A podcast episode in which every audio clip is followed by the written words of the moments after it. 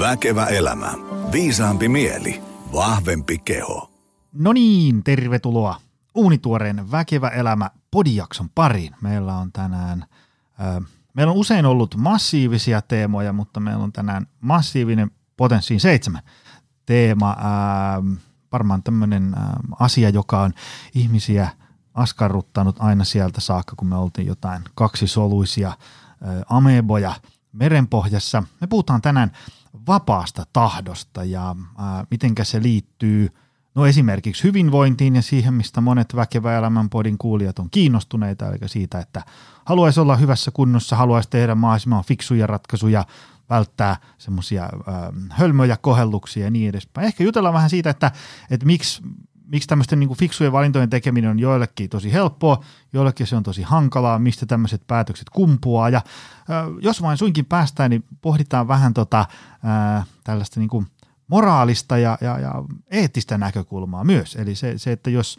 jos me nähdään, että vaikka äh, X 100 000 ihmistä äh, on huonossa kunnossa, niin, niin – voidaanko me heitä moittia, onko meillä äh, moraalinen oikeutus moittia heitä vai, vai eikö ja, ja mitä näissä asioissa pitäisi tehdä.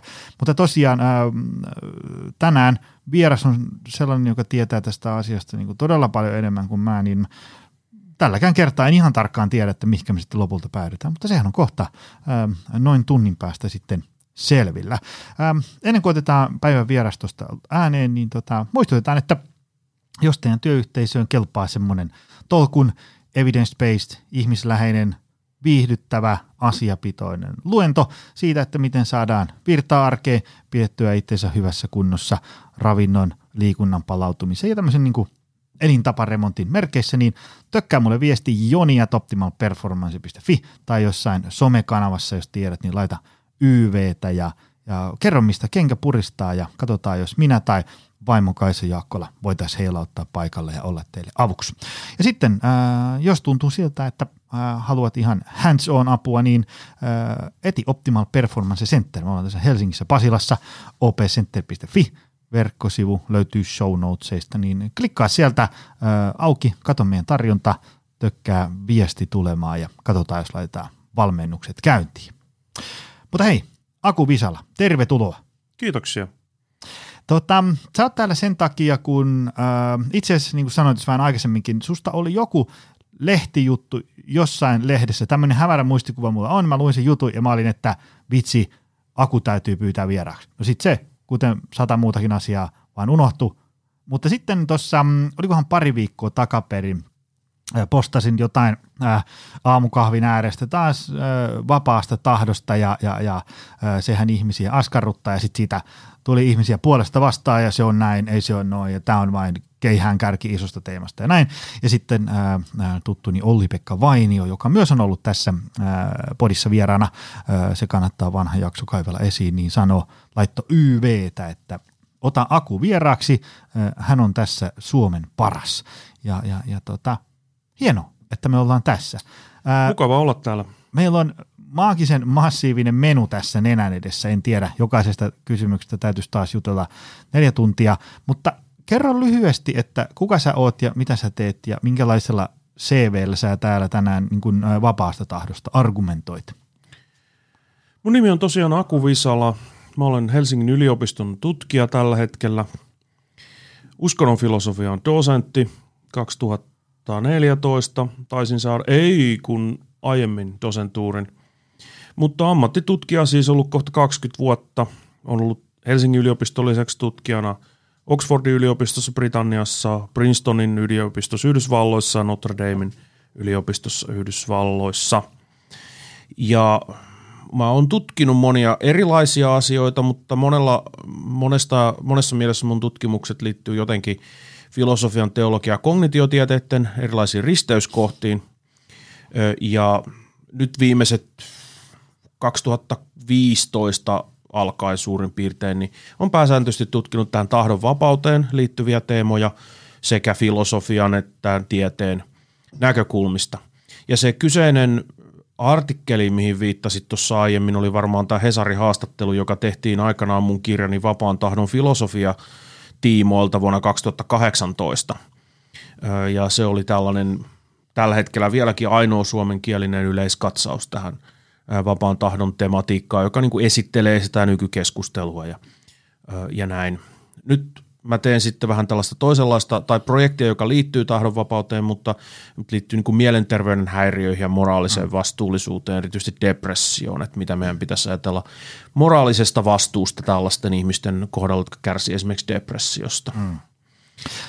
Tämä on tota, jos tuossa niin ihmiset miettii, että miten tämä vapaa tahto liittyy tähän niin hyvinvointiteemaan, niin mun mielestä tämä on sellainen niin ihan äärimmäisen niin kuin kivijalka siellä pohjalla. Jotenkin sieltä, kun ajatellaan, että meillekin ihmiset ottaa yhteyttä, että mä oon puhki, mä oon huonossa kunnossa, mä haluaisin päästä hyvään kuntoon, voitteko vähän auttaa, niin sitten aina sitä miettii noin niin kuin nyt tosi niin kuin pelkistettynä esimerkkinä, että jos mä – sanon, että okei, aloita tästä aamupalasta, että tässä on sulle terveellisiä aamupaloja, niin sitten kun otoskoko on riittävän suuri, niin me huomataan, että siellä niin kuin joillain se aamupala muuttuu ja joillain se ei muutu, joillain on tosi painavia syitä, joillain on syitä, että voidaan miettiä, että no onko tämä vähän tämmöinen ilmaheittomerkeissä tekosyy tai, tai niin edespäin. Ja sitten, niin kuin, sitten niin kuin joskus, kun tätä tekee niin kuin riittävän pitkään työkseen, niin sitten – jossain kohtaa illan hämärinä tunteen aina miettii, että, että miksi jotkut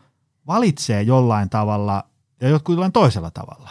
Mm. Ja, ja sitten tietysti, äm, jos nyt ajatellaan jotain käytännön esimerkkiä, niin voi olla sellaisia vaikka, ö, heitä nyt niin kuin tunnesyöminen. Että jos joku ihminen on vaikka 40 vuotta syönyt herkkuja aina kun tuntuu pahalta, jotta tulee hyvä fiilis, niin on semmoinen kutina, että sille ihmiselle on aika hankala sitten vaikka seuraavana aamuna yhtäkkiä päästää irti tällaisesta ja vain valita tehdä, niin kuin, ruveta syömään eri tavalla ja niin edespäin. Sitten kaikki tämmöiset, niin kuin, jos ajatellaan vaikka mm, ää, meidän poikia 20V, jotka niin kuin, kun minä ja vaimo harrastetaan paljon liikuntaa ja näin, ja, ja meillä on niin kuin, taloudellisia resursseja ja, ja aikaresursseja, niin ne niin kuin, marinoituu liikunnallisessa lapsuudessa – niin sitten kun he on vaikka 20, niin voisin nähdä, että heillä on jokseenkin helpompi vain valita se, että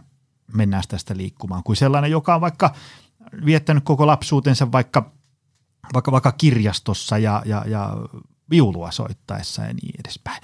Mutta tämän pohjustuksen pohjalta lähdetään tähän niin kuin menuun, että kun me, me puhutaan vapaasta tahdosta, niin, niin mitä sillä edes ylipäätään tarkoitetaan? Koska mä sain niin kuin, ö, heti palautetta mun avauksesta, että joo, tämä on niin yksi näkökulma, mutta tämä on niin kuin, tavallaan tosi pieni siivu sitten tätä vapaan tahdon kokonaisuutta. Mistä me tänään niin puhutaan? No yksi ongelma tässä koko jutussa on just se, että me oikein niin tiedetään, mistä me puhutaan. Eli se, että tämä vapaan tahdon käsite on sellainen, mitä voidaan käyttää hyvin monella tavalla, ja ihmiset tarkoittaa sillä monia eri asioita. Ja kun me lähdetään tarkastelemaan tätä juttua, niin pitää kysyä niin kuin neljä kysymystä. Ensimmäinen on määritelmäkysymys. Ja ensin, se määritelmäkysymys on se, että no mitä me tarkoitetaan tällä ilmaisulla vapaa tahto. Ja sitten toinen kysymys on se, mitä mä kutsun niin merkityskysymykseksi, eli se, että no mitä väliä tällä on. Hmm. Koska se ratkaisee vähän sen, että millä lailla me puhutaan tästä asiasta. Et, et jos tämä kysymys vapaasta tahdosta on vain joku tällainen abstrakti filosofinen ongelma, niin sit, no mitä väliä sillä sitten on?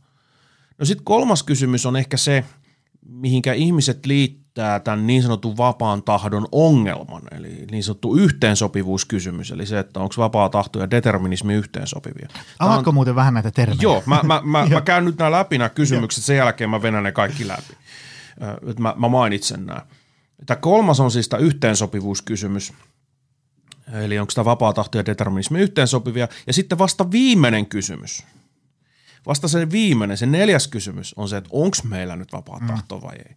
Ennen kuin me päästään sen neljänteen kysymykseen, meidän pitää vastata näihin kolmeen ensimmäiseen. Ja aloitetaan tästä ensimmäisestä kysymyksestä, eli mikä tämä niinku tahdonvapauden niinku käsite on, että mistä käytetään. Ja kaikkein yleisin tapa jotenkin ilmaista se on sanoa se näin, että, että henkilöllä on niinku vapaa tahto jonkun teon tai jonkun asian tilan suhteen – jos on sitten henkilöstä kiinni. Että se niinku riippuu siitä henkilöstä. Mm. Ja, ja se vapaa tahto on silloin suhteessa johonkin, mitä se, mihin se henkilö voi vaikuttaa tai mitä se voi tehdä. Mm. Ja, silloin, ja näin me sanotaan, että, että ihmisellä on vaikka, että mulla on nyt vaikka, ajatellaan sitä tilannetta, että me ollaan nyt sovittu tänä aamuna, että mä tuun tänne näin – niin joku voisi sanoa, että no sehän on niin kuin vapaa valinta sun mm. puolesta, tuutsa vai et, okei, että mä oon luvannut, mutta mä voin perua sen, kukaan niin kuin pakota mua. Ei ole mitään ulkosta estettä, eikä ole myöskään mitään sisäistä estettä, joka ikään kuin estää sen, että mä en niin kuin pelkää julkista esiintymistä mm. tai jotain muuta tällaista, jonka seurauksena sitten, että tämä on niin kuin tyypillinen vapaa valinta. Niin voitaisiin sanoa, että nyt, että tuunko mä tänne vai en – mm. niin se on niin kuin musta kiinni, minusta, mm. se riippuu minusta. Ja tämä on tämä yleinen ikään kuin tapa käyttää tätä, tätä termiä. Mutta sitten, että mitä tämä niin kuin tarkkaan ottaen vaatii, mm-hmm. että, että joku teko tai joku seuraus on ikään kuin musta kiinni, mm. niin se on sitten se, missä se debatti alkaa. Mutta ennen kuin mennään siihen, niin on hyvä sanoa jotain siitä, että no mitä väliä tällä on. Mm. Ja, ja yksi syy, minkä takia – jengi ajattelee, että täällä on aika paljon väliä, että onko ihmisellä tällainen, onko jotkut teot, jotkut seuraukset sellaisia, jotka on meistä kiinni, niin on se, että meillä on monia sellaisia moraalisia ja eettisiä käytäntöjä, hmm. asenteita, arvostelmia, joiden välttämättömänä ehtona näyttäisi olevan se, että me ajatellaan, että ne teot on meistä kiinni, mitä me tehdään. Esimerkiksi me tehdään moraalisia arvostelmia – vaikka sanotaan jostain poliitikosta. Mm. Me sanotaan, että nyt poliitikko toimi ikään kuin moraalittomalla tavalla tai teki väärin. Mm. Meissä herää katkeruutta. Me ajatellaan, että onpa niin kuin korruptoitunut yksilö esimerkiksi, että, että hoitaa jotain virkaa ja sitten on sitoutunut tiettyihin normeihin, mutta rikkoo niitä normeja esimerkiksi. Me ajatellaan, että okei, että meillä on silloin oikeus mm. ja he ansaitsee sen – että me suhtaudutaan heihin niin kuin katkeruudella tai meitä ärsyttää tai me arvo, arvioidaan heidän epäluotettavaksi. No tällaisten käytäntöjen taustaoletuksena näyttäisi olevan se, että kun henkilö teki näitä tekoja tai jätti tekemättä jotain, niin nämä teot ja ne tekemättä jättämiset oli tästä henkilöstä kiinni. Mm, mm. Eli ne teot tai tekemättä jättämiset jollakin tavalla heijasti sitä, millaisia arvostuksia, millaisia päämääriä, minkälainen moraalinen luonne tällä henkilöllä on.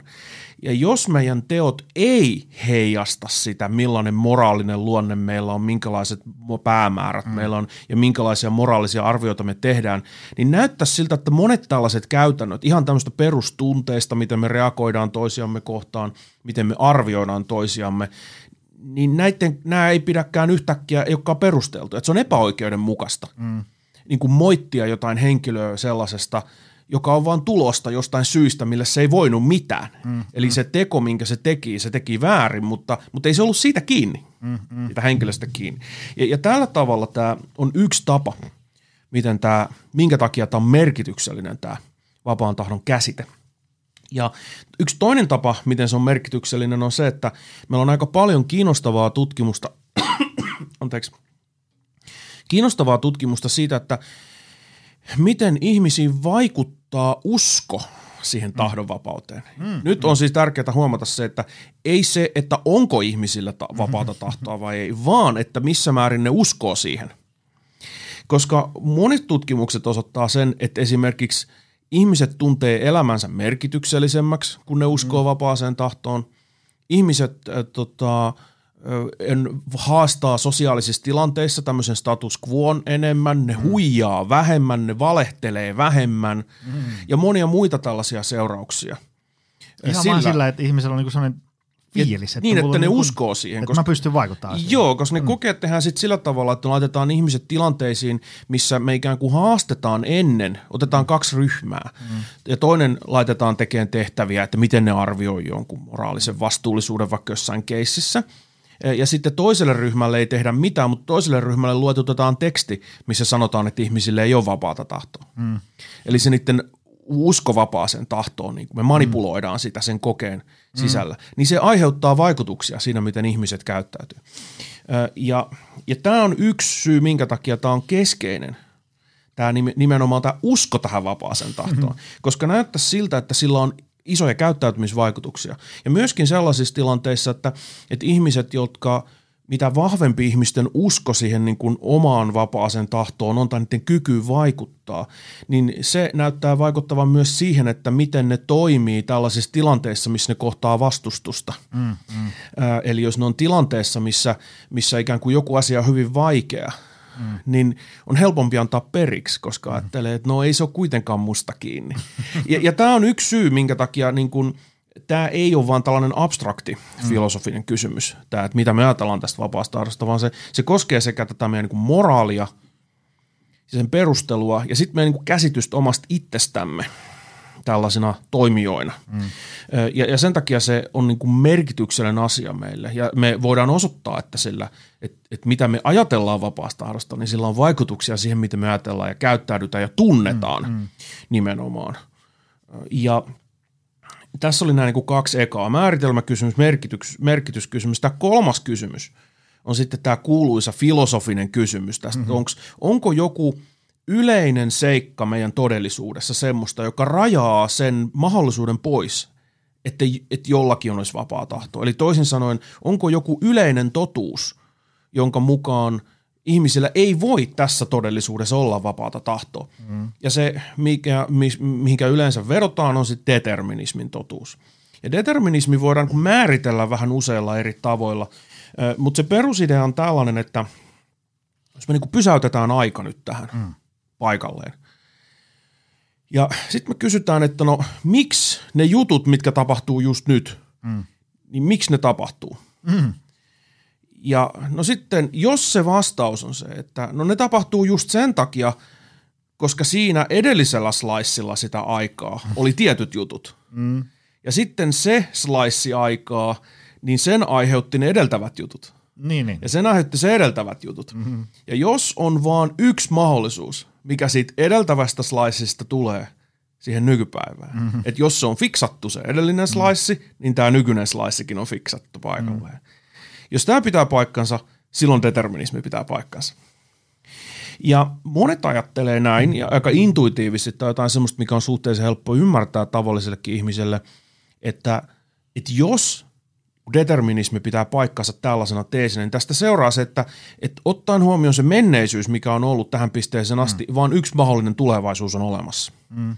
Eli tulevaisuus voi vaan mennä yhdellä tavalla – No tästä näyttää nyt seuraava jonkinlainen ongelma sen suhteen, että onks mun teot musta kiinni. Mm. Riippuuko ne musta? Mm-hmm. Koska ne näyttää menevän aina sillä lailla, kuin miten se historia on mennyt. Mm. Eli on vain yksi mahdollinen tulevaisuus. Sen sijaan, että teot olisi, että mun edessä olisi kaksi vaihtoehtoa tai useampi vaihtoehto, niin onkin oikeasti vain yksi vaihtoehto. Mm. Ja tämä on se, miten tämä perinteinen tahdonvapauden ongelma on määritelty.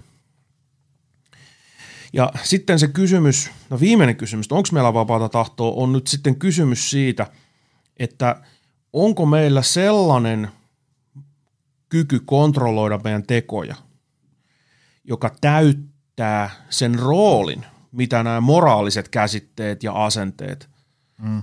ja ikään kuin moraalinen arviointi edellyttää. Mm.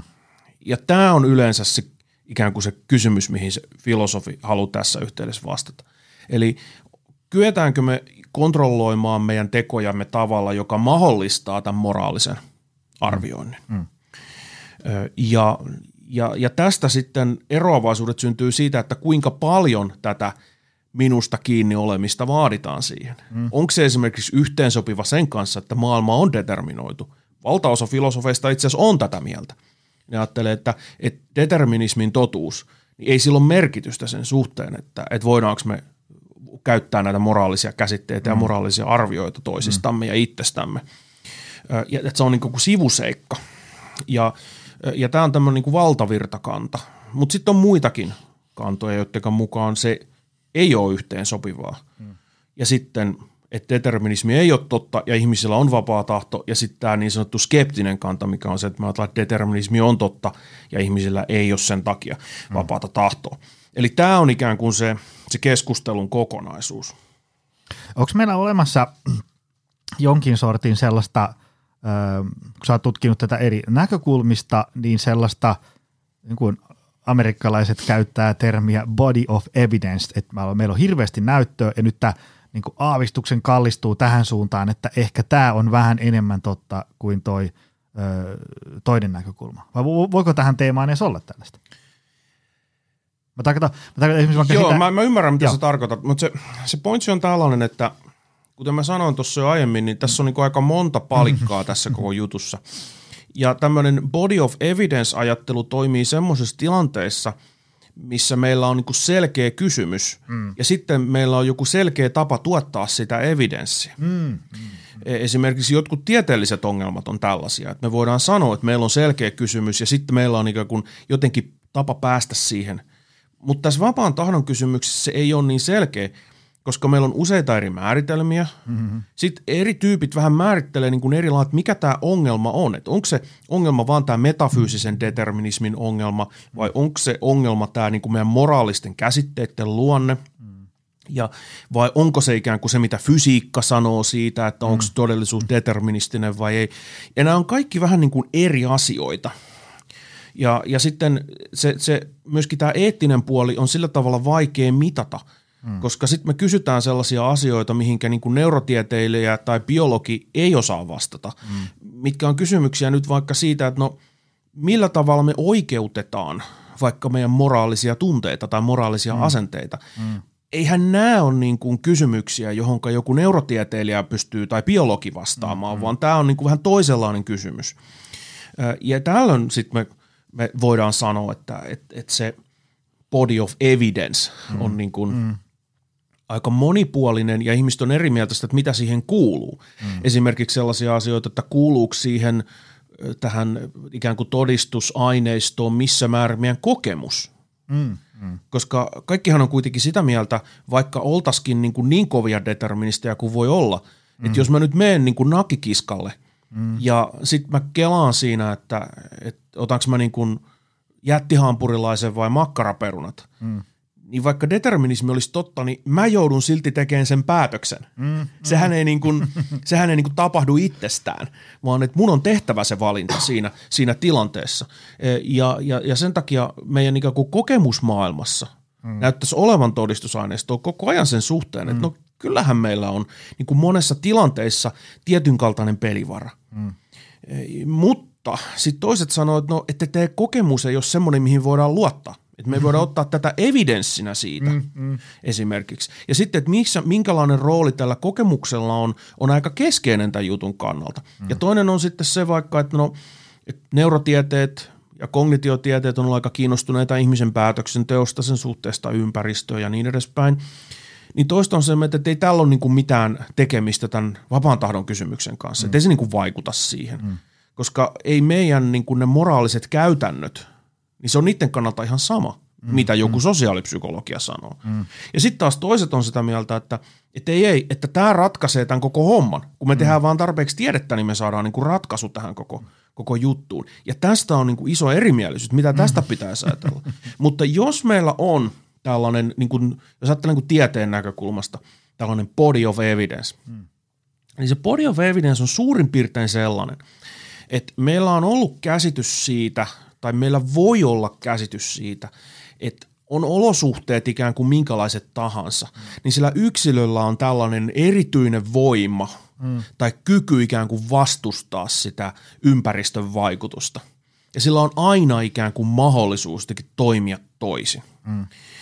Ja, ja jos tämä otetaan tällaisena yleisenä teesinä, että meillä nyt normaaleilla yksilöillä on tällainen, tällainen voima, niin ei näytä kauhean lupaavalta niin kuin nyt sen valossa, mitä me tiedetään ihmisen päätöksenteosta yleensä. Ja siinä voisi lähinnä kiinnittää huomiota kahteen seikkaan. Ensinnäkin, että meidän kokemus siitä päätöksenteosta itsestään ei ole välttämättä kauhean luotettava – Eli monet sellaiset seikat, mitkä vaikuttaa meidän päätöksentekoon ihan konkreettisissa tilanteissa, mm. on sellaisia, mitkä ei ole niin kuin meidän tietoisuuden näkökulmasta läpinäkyviä.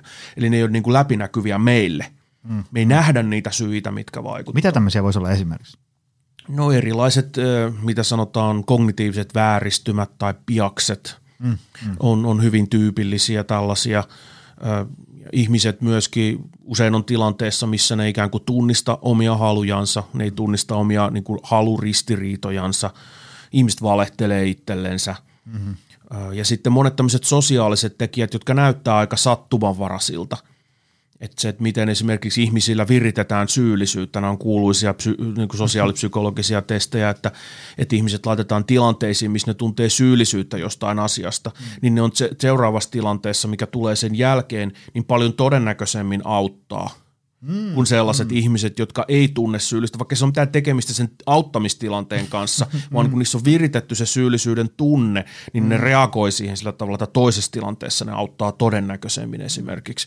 Ja tällaiset vaikutukset on niin kuin meille aika huomaamattomia. Ja nämä on usein tämmöisiä niin kuin yhteisöllisiä tai sosiaalisia.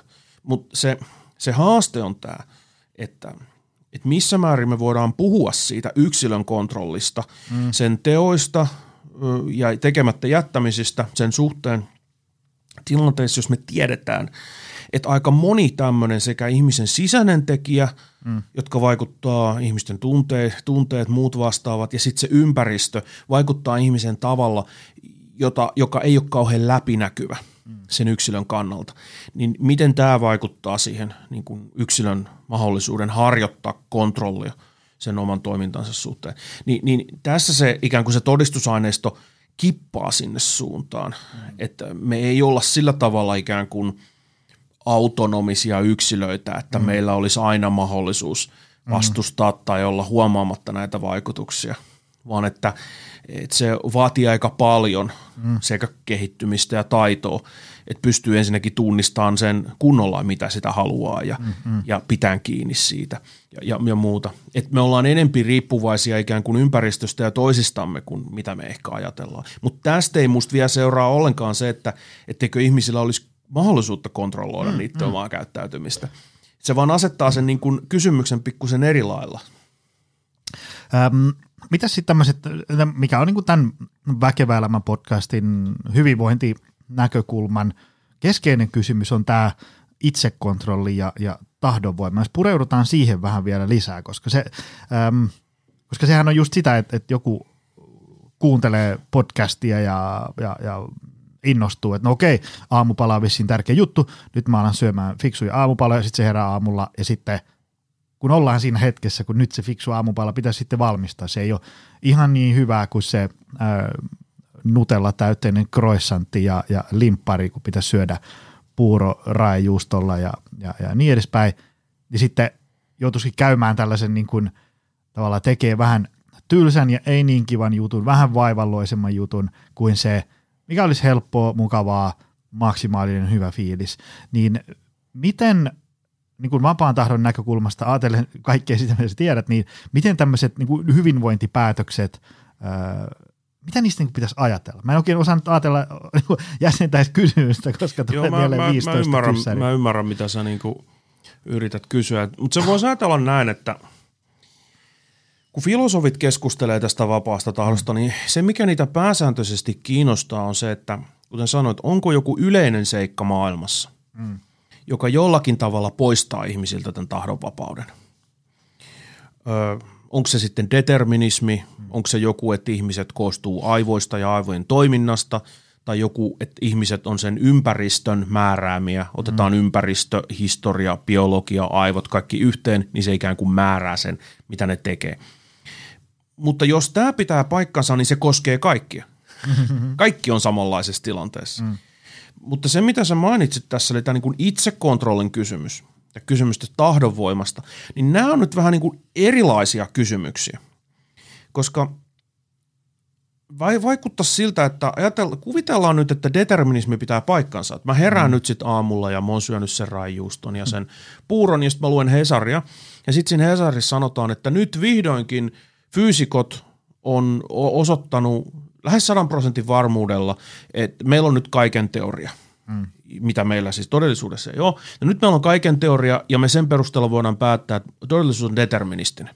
Mm. Eli kaikki mikä tapahtuu, niin on vain yksi mahdollinen mm. tulevaisuus. Okei. Okay. No mä luen nyt sitä Hesaria. No pitäisikö mun sitten päätellä tämän seurauksena? Esimerkiksi, että nuorena mietin aika paljon sitä, että rupeanko mä muusikoksi vai tuleeko musta tutkija. Mm. Niin nyt kun mä oon lukenut tämän Hesarin jutun ja ajatellaan, että mä uskon sen – et, ja niin pitäisikö mun sen seurauksena ajatella, että itse asiassa mä en niin kuin oikeasti valinnut sitä, mm. että tuliko musta muusikko vai tuleeko musta tutkija. Että mä mietin sitä ja se vaikutti avoimelta kysymykseltä mulle ja mulla oli erilaisia haluja ja päämääriä. Ja, mutta todellisuudessa mä en oikeasti valinnut mitään. Mm. Tai että, että sitä ajatellaan, että mä oon tehnyt jo ilkeä jutun menneisyydessä, että – mulla on ollut paha riita mun ystävän kanssa ja mä oon haistattanut pitkät sille ja mua kaduttaa se. Mm. Niin pitäisikö siitä, että mä luen tämän Hesarin jutun ja uskon sen, mm. että determinismi on totta, niin pitäisikö mun päätellä, että niin, että no ei mulla olekaan mitään perusteita ikään kuin moittia itteeni siitä, mm. että mä kohtelin ystävääni huonosti, koska se determinismi on niin kuin totta. Mm. Että eihän mulla ollut mitään muuta vaihtoehtoa. Mm. No tämä kuulostaa niin kuin aika oudolta, mm-hmm. oudolta tavalta ajatella, koska näyttäisi olevan aika selvää, että me voidaan puhua sellaisista asioista kuin valinnat, moraaliset arvioinnit ja myös sellaisista asioista, että onko jollain henkilöllä enemmän tai vähemmän kykyä itsekontrolliin. Nyt ihan riippumatta siitä, että onko joku determinismi totta tämmöisenä mm. abstraktina yleisenä teesinä – ja, ja sen takia sitten, kun me puhutaan sellaisista jutuista kuin itsekontrolli esimerkiksi, niin tämä on enempi niin kuin psykologinen kysymys. Siihen liittyy monia niin kuin kiinnostavia filosofisia juttuja, mutta se ei ole tämmöinen samanlainen ikään kuin metafyysinen ongelma. Mm. Ja sen takia, kun filosofi puhuu siitä, kun mä en ole siis psykologi, mm. niin mulla ei ole sitten sitä ikään kuin psykologin kompetenssia. Mutta se, miten ikään kuin filosofi voi lähestyä tätä, niin on tällainen, että jo muinaiset kreikkalaiset, eli siis Aristoteles ja kumppanit, jo kiinnitti huomiota tähän, että ihmisillä on niin kuin kaikenlaisia arvoja, mitä ne pitää hyvin ja mm. päämäärin. Ja ne voi muodostaa tällaisen käsityksen, että olisi hyvä elää noin. Mutta sitten ne ei kuitenkaan aina tee sillä Mistä tämä johtuu? Ja ne keksi tälle tällaisen nimen kuin tahdon heikkous, akrasia. Ja tämä tahdon heikkous on sitä, että, että su, sulla on arvio siitä, mitä sun pitäisi tehdä – paras arvio. Mietit, että mikä olisi nyt se, mitä niin kuin pitäisi tehdä. Että meneekö mä lenkille vai katsoinko mä Netflixiä ja syön sipsiä. Mm. Ja mä ihan vilpittömästi päädyin siihen johtopäätökseen, että joo, että se olisi parempi, että mm. mä menisin niin kuin lenkille. Mä en silti tee sillä Eli, mutta tahdon heikkouden olemassaolo on niin kuin inhimillinen perustotuus. Mm. Me ollaan kaikki tällaisia. Mm. Sitten kysymys on vaan, että missä määrin mm. me ollaan mm. tämmöisiä. Ja yksi tapa määritellä tämä itsekontrollin idea onkin semmoinen, että me sanotaan, että no se itsekontrolli on se, mikä auttaa meitä ylittämään tämän tahdon heikkouden. Eli sen aukon tai sen käpin, mikä on meidän tavoitteiden ja päämäärin ja sitten sen, mitä meitä ikään kuin huvittaa tehdä, mm. niin sen välillä. Ja psykologisessa kirjallisuudessa tästä on keskusteltu aika paljon – ja sitä tutkittu aika paljon. Sosiaalipsykologiassa syntyi 1990-luvulla semmoinen tutkimussuunta, jossa huomattiin, jota lähdettiin kehittämään, ja se tuli myös populaarin kirjallisuuteen tämän tahdonvoiman – mm. ideana. Siinä oli sellainen sosiaalipsykologi kuin Roy Baumeister ja sen tutkimusryhmät. Monet muutkin tutkisivat siis tätä itsekontrollia. Kaik, yksi kaikkein kuuluisimpia näistä on semmoinen kaveri kuin Walter Michel, joka teki jo 70-luvulla kuuluisia kokeita niin kuin lasten itsekontrollista – ja tunnetaan, nimen, sen tunnetaan niin sanottuna vaahtokarkkikokeena, mm. ja tämä Walter Michel on sitten kirjoittanut siitä semmoisen populaarin kirjan kuin The Marshmallow Test esimerkiksi. Ja, ja näiden kokeiden idea on ollut niin kuin selvittää sitä, että, että missä määrin tämä itsekontrollin kyky, eli siis kyky tässä nyt tässä hyvin yksinkertaisessa tapauksessa niin kuin lykätä mm. sitä nautintoa. Mm. Eli ne perusvaahtokarkkikokeet oli tällaisia, että lapsi laitetaan huoneeseen, sen lapselle lyödään vaahtokarkki eteen ja sitten sille sanotaan, että se lähtee pois se koe, mm. se, se kokee järjestää ja sitten sanoo, että – että sä, soit, sä voit syödä tuon vaahtokarkin, mm. mutta kun mä tuun viiden minuutin päästä takaisin, jos sä et ole syönyt sitä, niin mä annan sulle kaksi. Mm-hmm. Ja sitten ne huomasi semmoisen jutun pitkittäistutkimuksissa myöhemmin. Tämä on nyt kyseenalaista, koska tähän liittyy paljon, mitä on myöhemmin tapahtunut tutkimuksessa, mutta pysytään tässä perustarinassa. Niin pitkittäistutkimuksissa kävikin ilmi, kun ne katto näitä skidejä. Mm. Että miten ne pärjäs elämässä, niin sellaiset, jotka pysty paremmin vastustamaan näitä kiusauksia ja ottaa ne kaksi vaahtokarkkia sen sijaan kuin yksi, ne olikin niin kuin paremmassa sosiaalisessa asemassa, mm. niillä oli parempi koulutus. Ja tästä syntyi sellainen hypoteesi – että jos ihminen pystyy ikään kuin lykkään näitä tavoitteittensa saavuttamista ja sitoutuu tällaisen pitkätähtäimen työskentelyyn, niin siitä seuraa se, että se on niin kuin keskeinen en, prediktori sille, että ihminen pärjää elämässä hyvin. Tämä on, tästä on, tämä on myöhemmin haastettu, koska se näyttää siltä, että ne syyt esimerkiksi, minkä takia nämä – skidit sitten, jota se Walter Michel testas, pärjäs hyvin, johtuu osaksi siitä, että ne asu kaikki tällä rikkaalla alueella, ne kävi mm. samaa niin kuin, koulua ja ne oli niin kuin well off, voitaisiin mm. sanoa. Mm. Niin tämä on niin kuin iso osa, mikä selittää sen. Mutta joka tapauksessa tästä syntyi tämä idea, että meillä olisi joku, mistä tämä Baumeister kutsuu niin kuin tahdonvoimaksi. Jotain sellaista, mitä me voidaan harjoitella. Ja se harjoittelu auttaa meitä ylittämään sen – päämäärien ja sitten sen meidän, mikä meistä huvittaa tehdä, sen, mm. sen, sen tahdon heikkouden niin kuin välisen aukon. Ja nämä otti aika kirjaimellisesti tämän ajatuksen siitä tahdonvoimasta, että sanot tässä populaariskirjallisuudessa käytetään tällaista ilmaisua, että se tahdonvoima on ikään kuin lihas, mm. mitä henkilö voi harjoitella. Mä ymmärrän tämän metaforan, mm. mutta tämä on nyt vaan metafora. Mm. Aivoissa ei ole mitään lihaksia. Ja, ja se on niin kuin erikoinen metafora, josta rupeaa miettimään vähän tarkemmin. Ajatellaan nyt, mä soitan itse pianoa ja teen musiikkia. Ja ajatellaan, että kun jos joku kysyy multa, että, että tota, jos sä nyt soitat tota pianoa noin hyvin, niin mikä on se asia, mikä tekee sen eron sen pianonsoittajan ja sen ei-pianonsoittajan välillä? Mm. Jos mä sanon, että no, mulla on tämmöinen voima, niin kun soittaa pianoa. Mä kutsun sitä pianonsoittovoimaksi. Ja sillä toisella ei ole sitä – ja mulla on se pianonsoittovoima. Mm. Ja tämä on se, mikä selittää sen eron. Kuulostaa aika oudolta mun mielestä. Mm. Ja mä ajattelen samalla tavalla itse tästä siis tästä itsekontrollista. Eli sen sijaan, että me ajateltaisiin, että meillä olisi tämmöinen yleinen itsekontrollin voima, niin mä ajattelen, että, ja mä ajattelen tämän sen takia, että tutkimus viittaa tähän mm. suuntaan, niin sen sijaan, että ihmisillä olisi tämmöinen yleinen itsekontrollin tai tahdonvoiman – jonkinlainen lihas, mm. niin ihmisellä, joka paremmin pärjää tällaisissa tilanteissa, mikä edellyttää itsekontrollia, niin niillä on joukko tällaisia kontekstisidonnaisia taitoja. Mm. Ihan samalla tavalla kuin sillä pianonsoittajalla on niin tiettyjä taitoja, niin sillä itse, joka on hyvä tällaisissa mm. tilanteissa, että se ikään kuin pystyy toimimaan tavalla, joka vastaa sen arvoja myös sellaisissa tilanteissa, missä sillä on niin kuin ristiriitaisia haluja. Mm. Niin tällaisissa tilanteissa niin – ei ole mitään tahdonvoiman lihasta, vaan on joukko kontekstisidonnaisia taitoja. Esimerkiksi sellaisia taitoja, että, että tota, tykkään sipseistä, miten mä voin ikään kuin, mä tiedän sitten samaan aikaan, että ei kannattaisi kauheasti syödä, mm-hmm. niin miten mä vastustan sitä, että mm-hmm. mä syön niitä. No tämä on aika konkreettinen juttu. Se ei ole mikään niin kuin tahdonvoiman lihas, jota mä yleisesti harrastan, mm. harjoitan. Ei, vaan se on semmoinen yksin, mä voin tehdä sen yksinkertaisella tavalla sillä, että mä en esimerkiksi, mä niin kuin haluan nähdä niitä sipsejä. Mm. Mä katon muualle, kun mä menen sipsihyllyn ohitte. Mm. Tämä ei ole mikään tahdonvoima lihas, vaan tämä on tämmöinen yksittäinen taito tai mm. niksi voisi jopa sanoa. Mm. Ja mä ajattelin, että itsekontrolli aika pitkälti muodostuu tällaisista niin kuin nikseistä, jos mm. erilaisissa tilanteissa tyypit pystyy vastustamaan kiusauksia ja pystyy toimimaan tavalla, joka vastaa niiden niitä korkeimpia arvoja ja päämääriä. Mutta tämä on siinä mielessä se tahdonvoima-idea on oikea, että, että tämä edellyttää treeniä. Mm, mm. Ja ihmisillä on erilaiset valmiudet siihen riippuen ympäristöstä ja niiden historiasta ja, ja sitten myöskin alueesta, elämän alueesta. Eli jollain tyypillä voi olla niin, että – Mä oon just sellainen, että mulla on tietyllä elämän alueella, mä voin hyvinkin kontrolloida asioita. Mutta sitten jollain toisella, niin mä oon ihan surkea. Mm.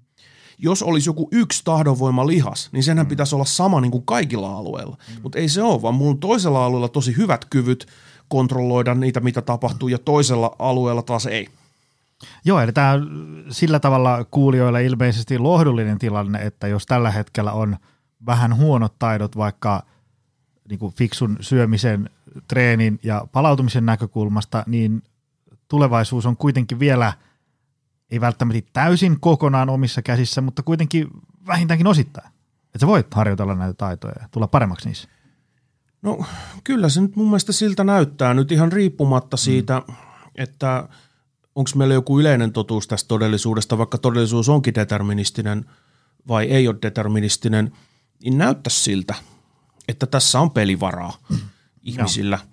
Ja, ja toki täytyy huoma- huomata nyt, että meidän ei pidä ajatella tätä niin kuin liian yksilökeskeisesti. Mm. Se, mitä mä sanon tuossa aiemmin, on se, että, että jos meillä on tätä body of evidencea, niin se body of evidence viittaa siihen suuntaan, että meidän ikään kuin kyky kontrolloida meidän käyttäytymistä riippuu enemmän siitä tilanteesta ja muista ihmisistä kuin mitä me ollaan ajateltu mm. aiemmin. Mutta tähän ei tarkoita sitä, että ei mulla olisi kontrollia, mm-hmm. koska mä voin vaikuttaa siihen ympäristöön ja me mm. voidaan yhdessä mm. järjestää sitä ympäristöä. Eli, eli tämä niin kuin siirtää sen fokuksen mun mielestä enemmän siitä yksilöstä siihen yhteisöön. Ja sitten jos me sanotaan, että henkilöllä on huono itsekontrolli mm. jossain tilanteessa, niin se ei ole pelkästään semmoinen, mikä riippuu siitä yksilöstä, mm. vaan että se riippuu siitä, että miten me kaikki – ollaan nyt järjestetty asiat ja minkälaisessa asemassa se henkilö on siinä kokonaisuudessa. Ja tähän me voidaan vaikuttaa niin kuin yhdessä. Mm. Ja sen takia meidän pitää vastustaa niin kuin liian yksilökeskeistä mm. ajattelua. Ja kuitenkin tämä niin kuin, se, että me tiedetään näistä yhteisön vaikutuksista, niin moni ajattelee, että tämä johtaa meitä tähän niin kuin tahdonvapausskeptisismiin. Mm. Että ihmiset on vaan tämmöisiä nukkeja, mitkä seuraa ympäristöä. Mutta mä ajattelen vähän niin kuin toisinpäin – että se, että me tiedetään paremmin, että minkälaiset seikat tässä ympäristössä ja toisissa ihmisissä meihin vaikuttaa, niin se itse asiassa lisää meidän mahdollisuutta kontrolloida meidän tekoja, mm. koska me mm. voidaan vaikuttaa siihen, miten me ollaan suhteessa keskenään ja miten se meidän yhteisö toimii. Mm. Ja tällä tavalla niin ei olla vaan sellaisia nukkeja, jotka menee ikään kuin. Me ei olla mitään mm. robotteja siinä mm. mielessä – vaan me pystytään reagoimaan siihen ympäristöön ja voidaan muokata sitä ympäristöä sellaiseksi, joka tukee. Ja itse tutkimus osoittaa aika hyvin sen, että nimenomaan tässä itsekontrollin tapauksessa niin nämä ympäristötekijät on aika vaikutusvaltaisia ja kaikkein mm. tehokkaimmat tavat niin kuin muokata sitä, että miten henkilö pystyy toteuttamaan niitä parhaimpia tavoitteitaan, mm. niin onkin nimenomaan muokkaamalla sitä ympäristöä – esimerkiksi sellaisilla yksinkertaisilla tavoilla, mä jo kuvasin tänne, että välttelee niitä sipsipussien katselemista, mutta sitten toinen on, että muistuttaa positiivisista asioista. Esimerkiksi vaikka laittaa noi sauvakävelysauvat niin kuin siihen eteiseen mm-hmm. oven, siihen mm-hmm. kulmalle.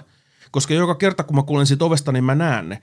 Niin tällaiset yksinkertaiset jutut kontrolloimalla ympäristöä, niin mä itse asiassa vaikutan siihen, että miten, miten, miten mä ikään kuin sanotaanko triggeröin tai laukasen itteeni tiettyihin toimintoihin. Joo, tämä on ehkä yksi syy, se, minkä takia aina vaikka käyn messua jossain työyhteisössä, vaikka niin kuin hyvinvoinnista, niin ö, usein puhutaan siitä, että, että, että, että jos sä haluat vaikka syödä fiksusti, on sitten kotona tai, tai työpaikalla, kotitoimistolla, missä ikinä, niin yksi tärkeimpiä asioita on se, että kaapit on täynnä terveellisiä raaka-aineita, koska sitten kun sä meet avaan sen jääkaapin oven, että mitä hän tänään söisi, niin jos se on täynnä jätskiä ja sipsiä, niin sitten sä hyvin todennäköisemmin syöt jätskiä ja sipsiä kuin kanasalaatin, jos se kanasalaatin raaka-aineet on siellä kahdeksan kilometrin päässä kaupassa ja niin edespäin. Öm, se, mikä mitä on lukenut, on tämmöisiä ö, tosi kovia ö, vapaan tahdon skeptikkoja, kuten vaikka, en tiedä, ehkä Sam Harrisiin olet saattanut jossain törmätä, niin ö, hän esimerkiksi on, tai monessa kohdassa puhuu siitä, että, ja, ja Robert Sabolski, jonka kirjasta postasin ja mikä johti siihen, että sä oot täällä tänään, niin, niin se mitä nämä molemmat sanoo on se, että ymmärrys tästä vapaan tahdon vähintäänkin rajallisuudesta, joidenkin mielestä täysin sen puutteesta, niin seuraa se, että kun sen hiffaa, niin ihmisistä tulee – aika paljon empaattisempia. Siis sillä tavalla, että jotenkin pystyy hyväksyyn sen, että johtuen tämän ihmisen historiasta ja kenties vaikka lähimenneisyydestä, niin se oli hyvin taipuvainen tekemään tuon ratkaisun, mikä ei nyt vaikka palvele hänen terveyttään. Tästä voisi olla konkreettinen esimerkki vaikka joku, en tiedä, menettää työpaikan tai läheinen sairastuu tai jotain tämmöistä traagista, niin ymmärtää, että tämmöinen – voi syödä aika paljon kaistaa siltä, että jaksaisi vaikka lähteä salille tai syödä kasviksia ja, ja, ja niin edespäin. Miten sä ajattelet tämmöisestä niin kuin vapaan tahdon on se rajallisuus sitten mikä vaan, niin sen vaikutus siihen, että mitä meidän pitäisi niin kuin kohdella ja ajatella muita ihmisiä.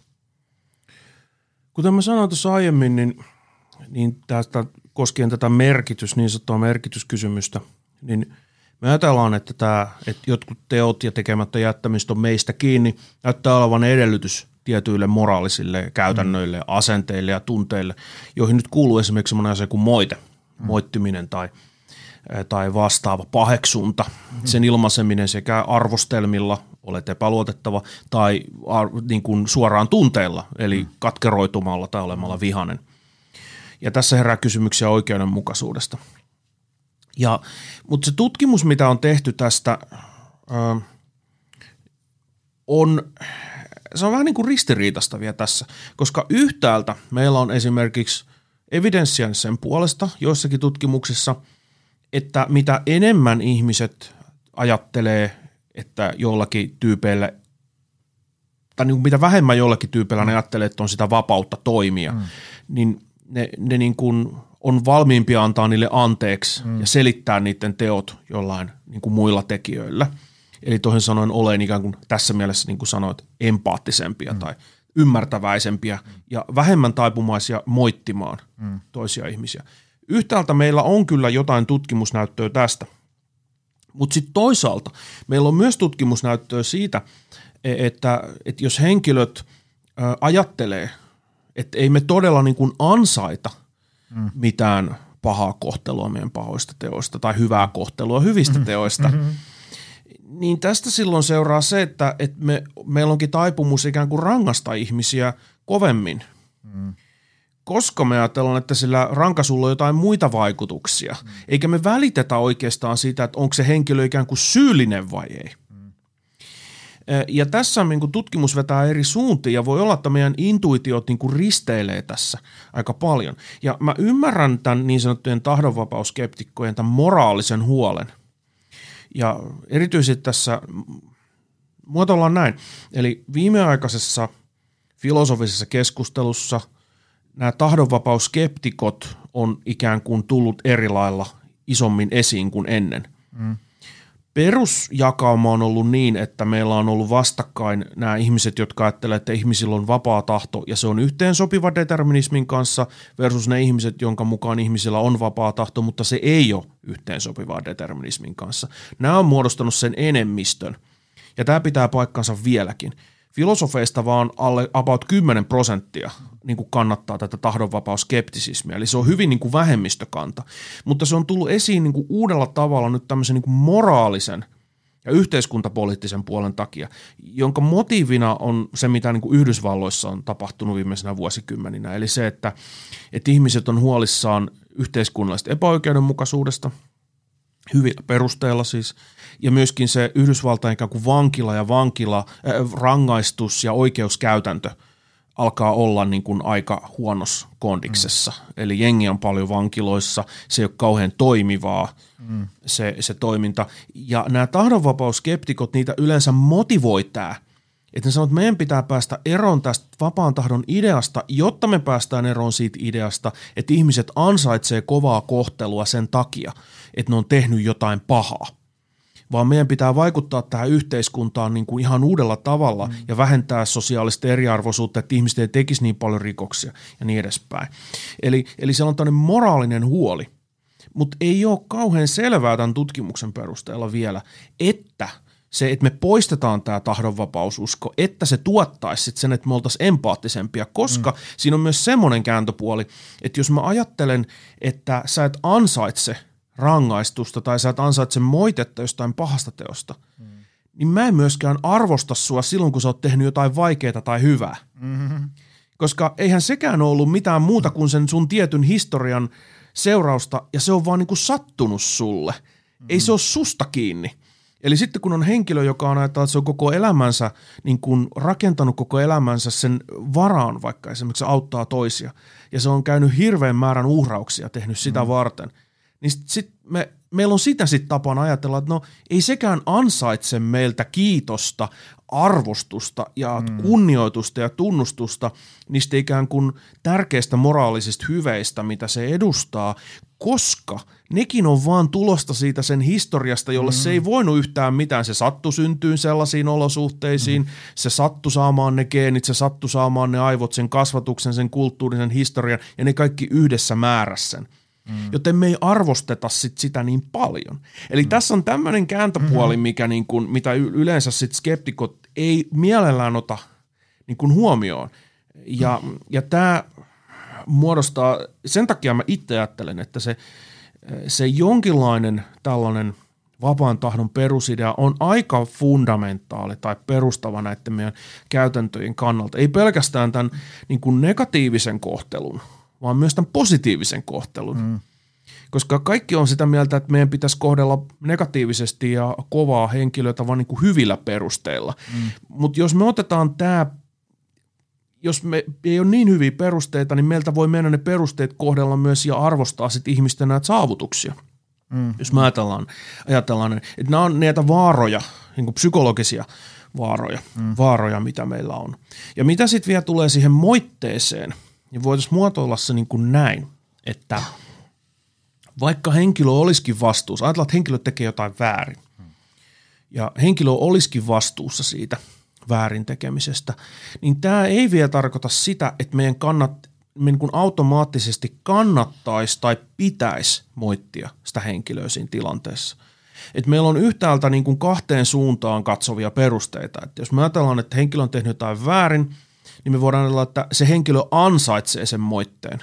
Koska se moite on niin kuin negatiivinen, se vaikuttaa siihen tyyppiin negatiivisesti. Se ansaitsee sen moitteen, jotta – koska se on tehnyt jotain väärää. Mm. Mutta sitten taas toisaalta me usein kuitenkin ajatellaan näin, että me voidaan antaa perusteita, että miksi meidän kannattaa pidättäytyä siitä moitteesta. Ajatellaan esimerkiksi tilanteessa, että, että mä oon työpaikalla tyly sulle. Järjestän asiat sillä tavalla, että sulle tulee ärsyttävä työtehtävä ja mä rikon siinä jotain yleistä normia, mun ei pitäisi tehdä näin ja mä oon tehnyt väärin.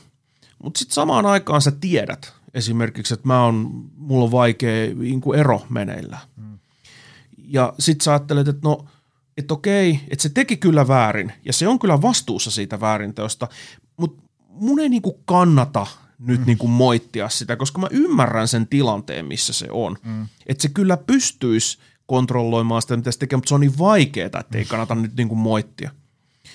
Ja, ja sitten moitteella on tämmöisiä myöskin niinku eteenpäin katsovia perusteita. Ja nyt voidaan tulla vähän tähän niinku hyvinvointikysymykseen, että jos me ajatellaan, että se henkilö – henkilöllä esimerkiksi joku itsekontrollitehtävä on hyvin hankala ja se feilaa siinä, se epäonnistuu.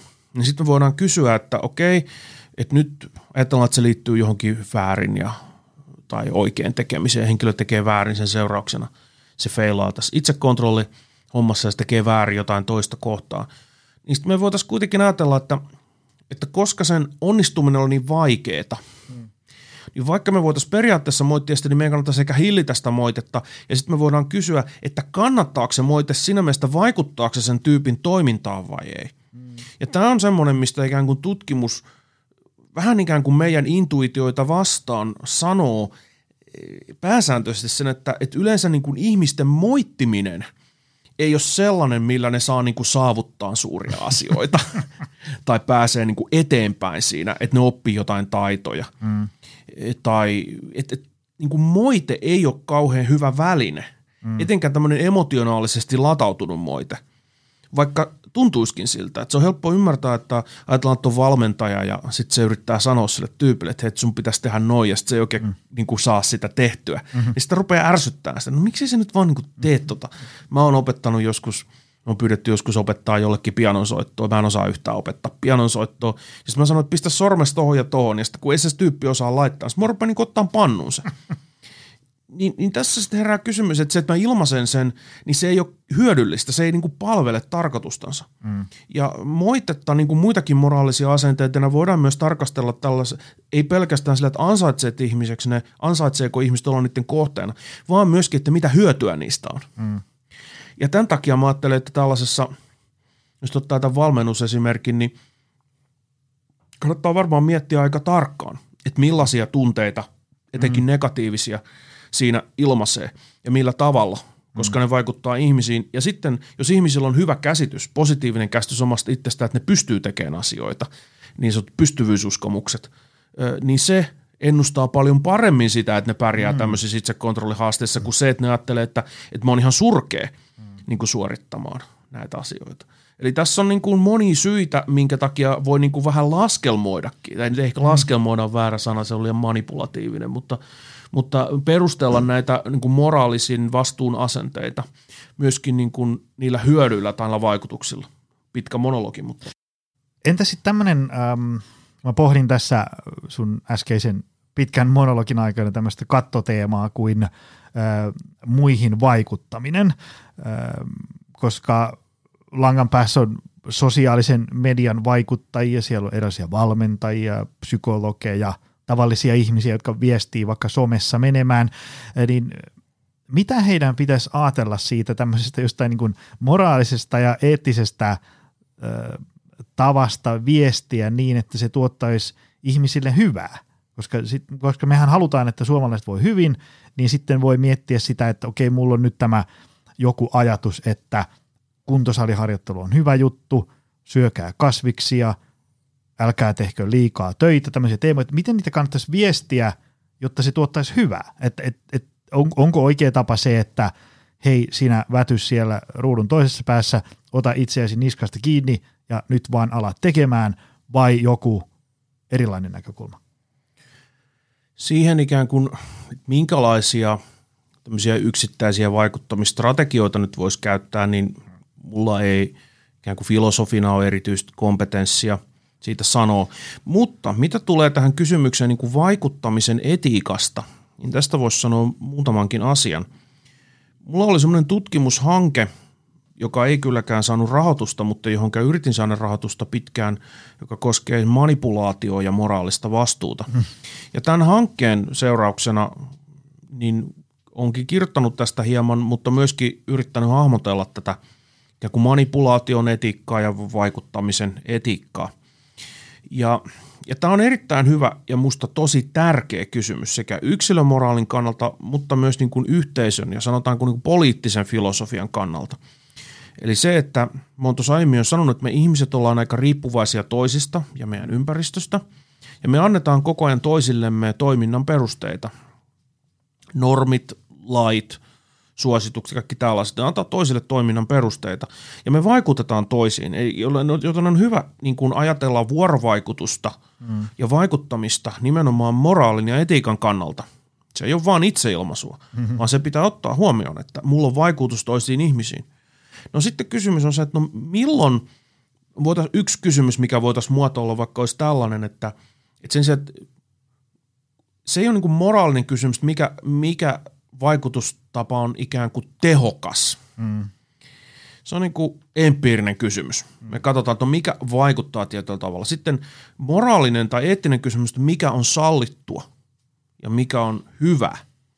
Ja hyvä ei ole pelkästään se, että onko se tehokas, vaan se, että onko se oikein. Ja tällöin meidän kannattaa esimerkiksi miettiä sellaista asiaa kuin vaikuttamisen ja manipuloinnin mm. välinen raja – Eli milloin se, että me vaikutetaan toisiin ihmisiin, on manipulaatiota ja sellaista manipulaatiota me pitää moraalisesti paheksuttavana ja milloin se on taas ikään kuin vaikuttamista sellaisessa, sellaisessa mielessä, joka on moraalisesti neutraali tai moraalisesti hyvä asia. Tämä ei ole mikään kovin yksinkertainen juttu. Tämä on aika vaikea vastata tähän kysymykseen, mutta jos haluaisi antaa jonkun yhden mahdollisen langanpään, mm. niin se langanpää olisi tällainen, että – kun me halutaan vaikuttaa ihmisiin ja olla suhteessa ihmisiin, niin on sen vuorovaikutuksen pitää lähteä siitä, että me ollaan järkeviä olioita ja me ollaan persoonia. Ja meidän pitää kunnioittaa sitä toistemme persoonana ja toimijana olemista. Eli sen sijaan, että mä suhtautuisin suhun ikään kuin koneistona, jota mä manipuloin, ikään kuin mm. samalla tavalla kuin mä suhtaudun niin kuin rikkinäiseen – oh, tota, johonkin pesukoneeseen, mitä mä yritän fiksata.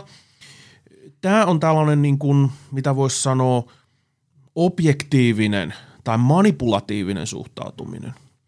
Eli mä ajattelen sua koneistona, jota mä niin kuin manipuloin ja säätelen, mutta sitten sen rinnalla, tätä toinen tapa suhtautua on tämmöinen, mitä voisi kutsua humanisoivaksi. Mm. Tämä humanisoiva vuorovaikutus on sitä, että mä kunnioitan sitä, että sä oot järkevä olio ja se, mitä asioita sä sanot ja mitä kokemuksia sä kerrot ja mitä perusteita sä annat, niin ne on siinä mielessä niin kuin mun kokemusten ja perusteiden kanssa samalla levelillä, että mun pitää ottaa ne huomioon. Mm.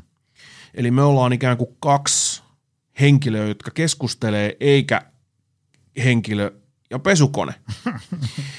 ja, ja tällöin sen ikään kuin, tämä antaa vähän osviittaa sitä, että mitä tällainen niin kuin moraalinen vaikuttaminen niin kuin, tai oikein mm. hyvä vaikuttaminen on, mikä on se, että me mennään sen kautta, että ihmiset on järkeviä toimijoita, eikä me ikään kuin ohiteta sitä, niiden kokemuksia, eikä me ohiteta sitä ihmisen omaa järkeilyä. Mm. me pyritään niin kuin vaikuttaa siihen.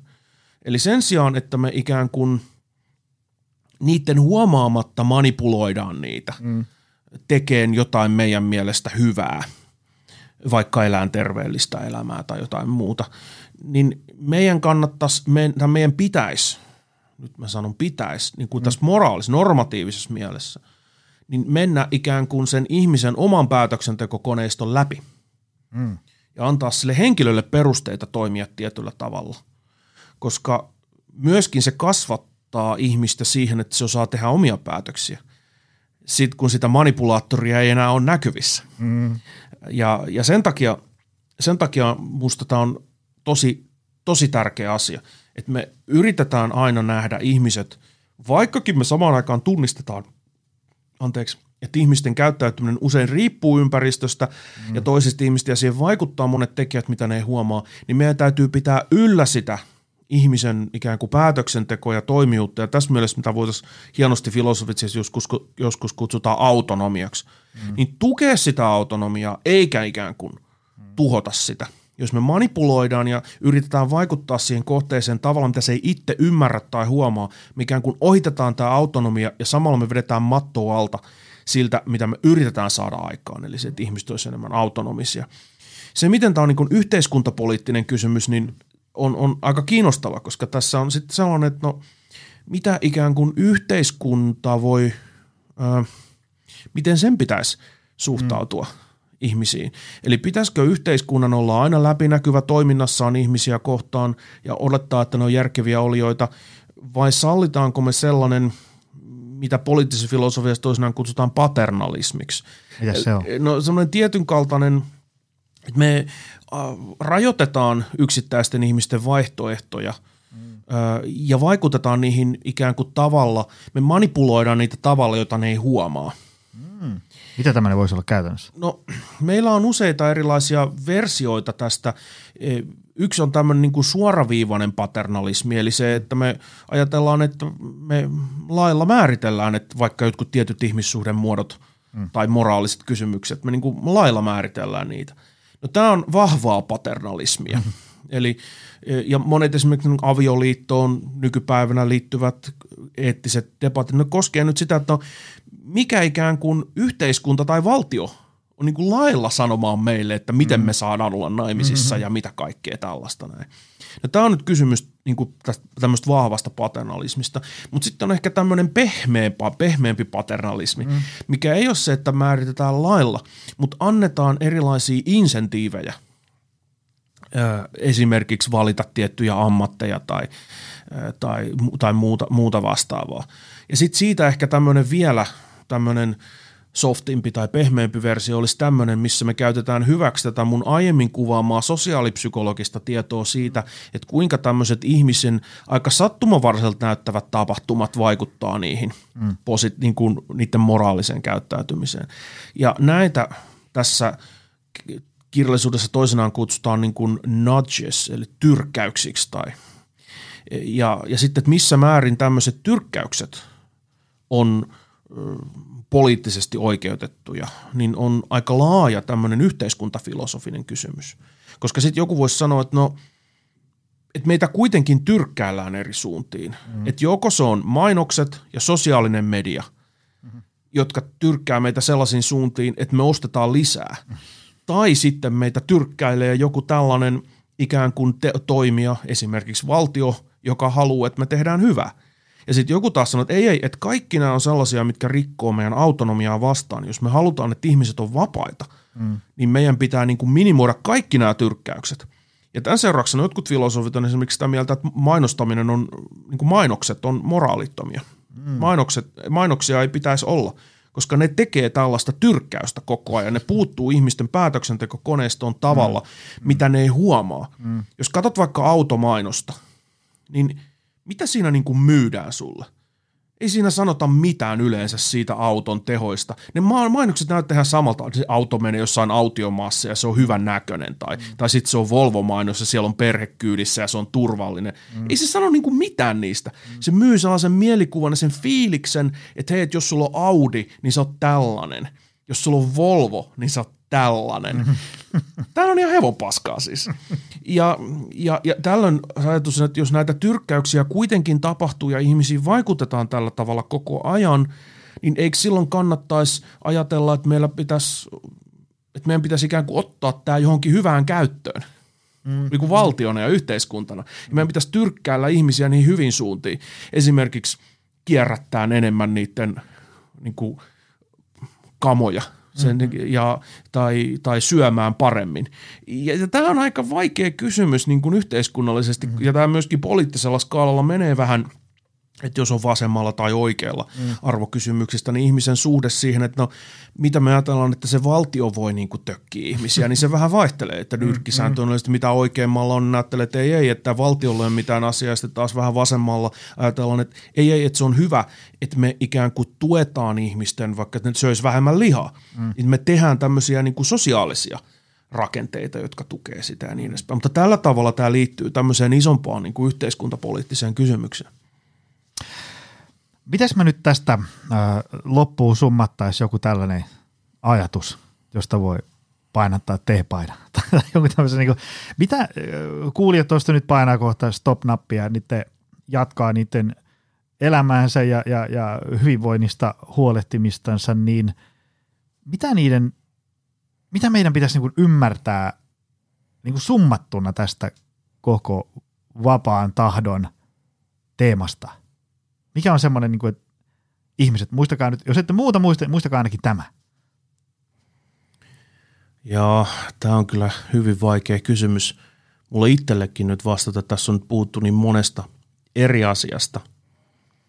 Mutta mä voisin ehkä sanoa muutaman tämmöisen nyrkkisäännön, mm. enemmän kuin yhden. Mä sanon, sanon muutaman.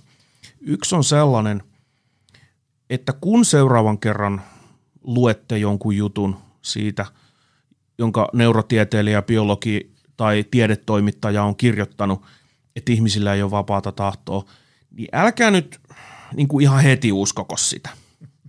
Siinä voi olla paljon hyvää sanottavaa. Ja esimerkiksi tämä Robert Sapolskin uusi kirja, mistä on ollut nyt tässä puhetta, on mun mielestä aika hyvä kirja. Siis Robert Sapolski Determined, joka nyt ilmestyi viime kuussa.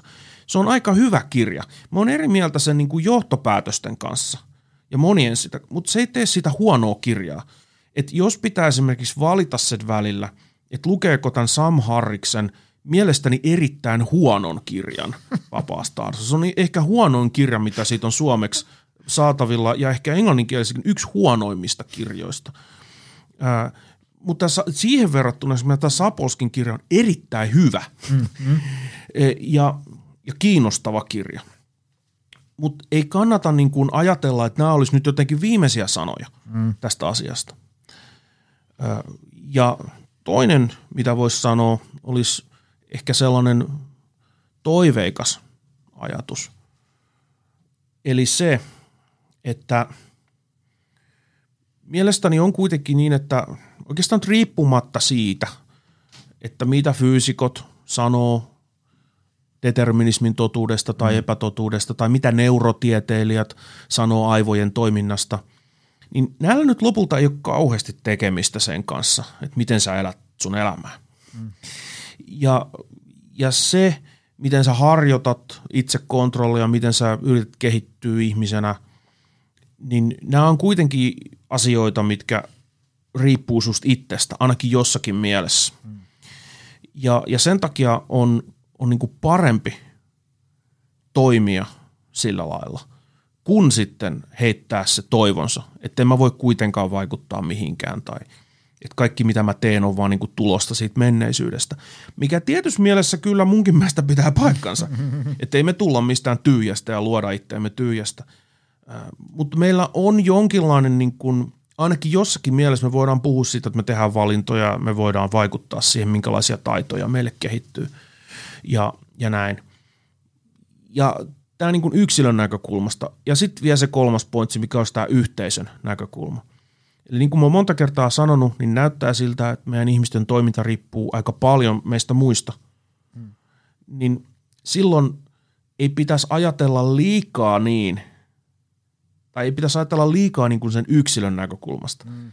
Eli sen sijaan, että me sanottaisiin, että, että nyt tässä on joku yksilö, joka feilaa, normit, ei onnistu täyttämään niitä odotuksia eikä normeja – niin pitäisi myös kysyä se kysymys. Ei pelkästään se, että ansaitseeko se niin kuin rangaistuksen tai paheksuntaa siitä, vaan että mitä me voidaan kaikki tehdä sen eteen, mm. että meillä kaikilla olisi mahdollisuudet ensinnäkin mm. toteuttaa niitä hyviä asioita ja pitää niistä normeista kiinni ja että meillä voisi kehittyä ne taidot ja kyvyt, mitä siihen tarvitaan.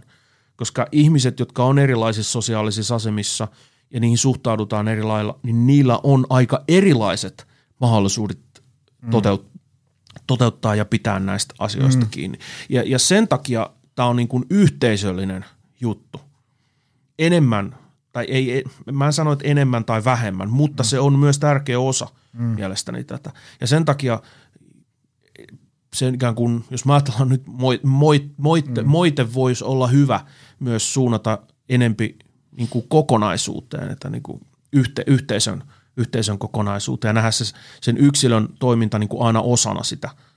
Sen sijaan, että me ajatellaan, että se yksilö joko hyvä tai paha tai se haluaa tehdä oikein tai se ei halua tehdä oikein. Ja sitten se vaan, niin kuin, jos se tekee aina oikein, se on hyvä, jos se epäonnistuu, niin se on paha. Että tämä ei, ole, tämä ei toimi käytännössä, eikä se heijasta sitä todellisuutta, mikä ikään kuin se ihmisen toiminnan rajat mm oikeastaan on.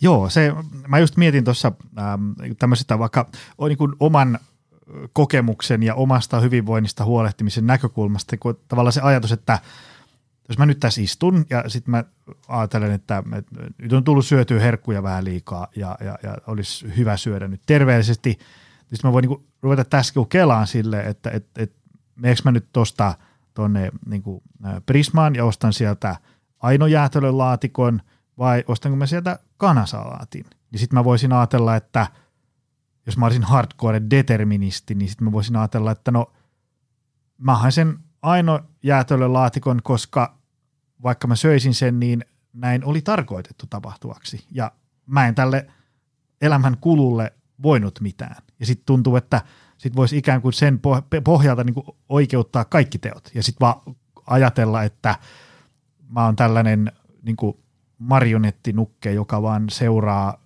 ikään kuin tätä kehon sisältä tietoisuudesta, mitä tässä elämässä nyt tapahtuu, ja mulle ei ole sillä oikein mitään vaikutusta. Tämmöinenkin ajattelu olisi jotenkin vähän hurjaa. Joo, no siis tässä on ehkä hyvä erottaa toisistaan niin kuin fatalismi ja determinismi. Mm. Right. Eli, eli determinismi on se ajatus, että, että se nykyhetki on aina sen menneisyyden määräämää niin tämähän ei sano vielä mitään siitä, että missä määrin se, mitä mä uskon, mitä mä arvostan, mitä mä haluan, mitä mä tunnen, niin etteikö se vaikuttaisi siihen, minkälainen tulevaisuus tulee.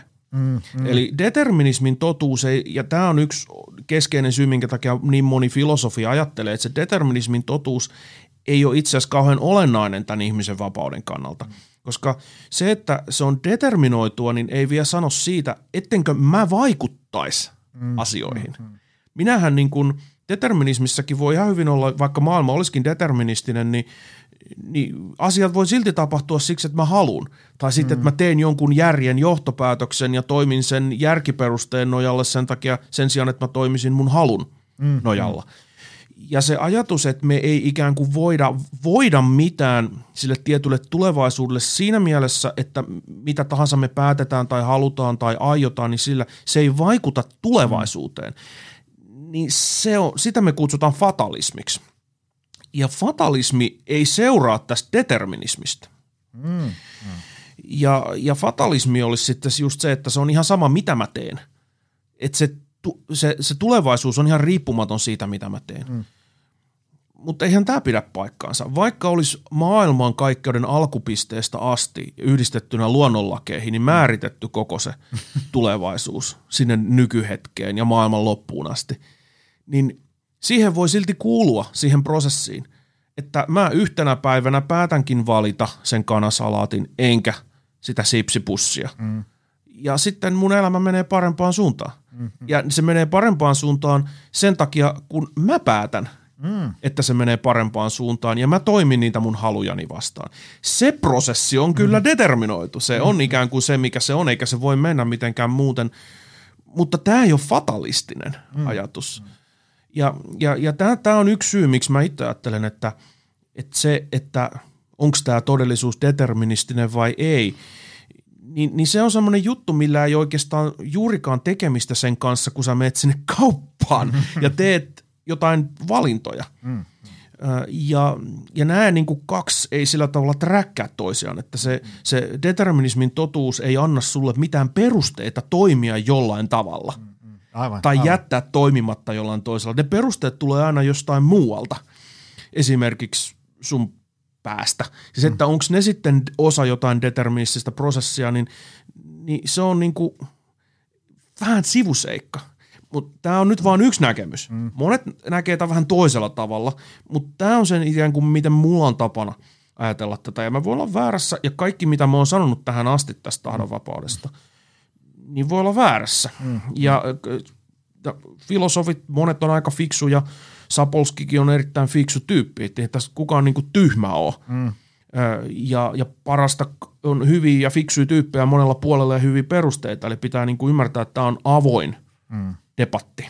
Joo, joo. Ja, mutta sitten samaan aikaan on tärkeää, että me ajatellaan, että meidän ei ehkä kannata laittaa tämmöisiä elämänvalintoja niin kuin riippumaan jonkinlaisen filosofistieteellisen debatin niin kuin lopputuloksista, mm-hmm. jotka on aika pitkälti ilmassa. Ja, ja sen takia on hyvä, ei ole, niin kuin, ei ole ehkä hyvä niin kuin liikaa ajatella tämän tyyppisiä kysymyksiä silloin, kun miettii, että no miten mä elän hyvää elämää ja voinko mä vaikuttaa. Koska käytäntö kuitenkin osoittaa sen, että, että aika moni voi vaikuttaa. Ja aika pienilläkin asioilla voidaan ikään kuin saada elämänmuutoksia aikaan. Mm. Ja sitten monissa tilanteissa nämä on vaikeita, ihmiset feilaa nämä. No meidän pitäisi olla aika ymmärtäväisiä sen suhteen mun mielestä. Että, ja, ja moite ei muutenkaan ole kauhean hyödyllinen tällaisissa asioissa. Hei, tämä oli, tämä oli hyvä setti. An, antoi varmasti ihmisille ajattelun aihetta tähän teemaan, joka, josta, joka on avoin ja, keskustelu jatkuu vielä varmaan jonkin aikaa huolimatta, vaikka oli tämmöinen tyhjentävä podcast. No, kyllä tästä nyt about 2500 vuotta on kirjallista aineistoa siitä, että tästä asiasta on keskusteltu ja käyty debattia, niin mä en oleta, että nyt tämä olisi jotenkin sellainen, mikä ratkeisi. Eikö, eikö väkevä ihan, elämä podcast ihan niin, kuin, niin, se ei nyt niin kuin tällä eikä yhdellä kirjalla niin kuin tullut ratkaistuksi. Mutta niin kuin monissa filosofisissa ja tällaisissa vaikeissa kysymyksissä, niin olennaista ei ole aina niinkään se ratkaisu, vaan olennaista on se kelaaminen. Mm, mm. Eli sen ajatteleminen, että hei, tässä on aika vaikeita kysymyksiä, sen tiedostaminen, ja koska se samalla tavalla kuin jonkun lihaksen treenaaminen, niin se kehittää niitä kykyjä ajatella mm, mm. asioita. Ja mä ajattelin, että tämä tahdonvapaus on ihmiskunnan yksikuisuuskysymyksiä. Ja se ei luultavasti tule sen takia koskaan niin kuin häviämään niin kauan mm. kuin ihmisiä on. Mutta se ajatteleminen sinänsä mm. on hyödyllistä ja se auttaa kehittämään niitä taitoja, miten, mistä voisit soveltaa moniin muihinkin asioihin. Hei, ähm, onko sulla jotain semmoisia kanavia, mistä ihmiset sut löytää? Viestitkö sä menemään jossain, jos joku haluaa ottaa seurantaa? Onko tämä sun kirja muuten vielä, löytyykö tätä, tämä on vapaan tahdon filosofia? Joo, se voi tilata melkein mistä tahansa. Right, Sitä löytyy kaupoista ja Kauden ammuksen julkaisema 2018 vapaan tahdon filosofia. Mun tekstejä löytää googlaamalla yliopiston – tota, yliopiston kautta näkee mun julkaisut, johon mä täydennän sitten tieteelliset julkaisut, mutta valtaosa myös semmoisesta populaarista kirjoittelusta.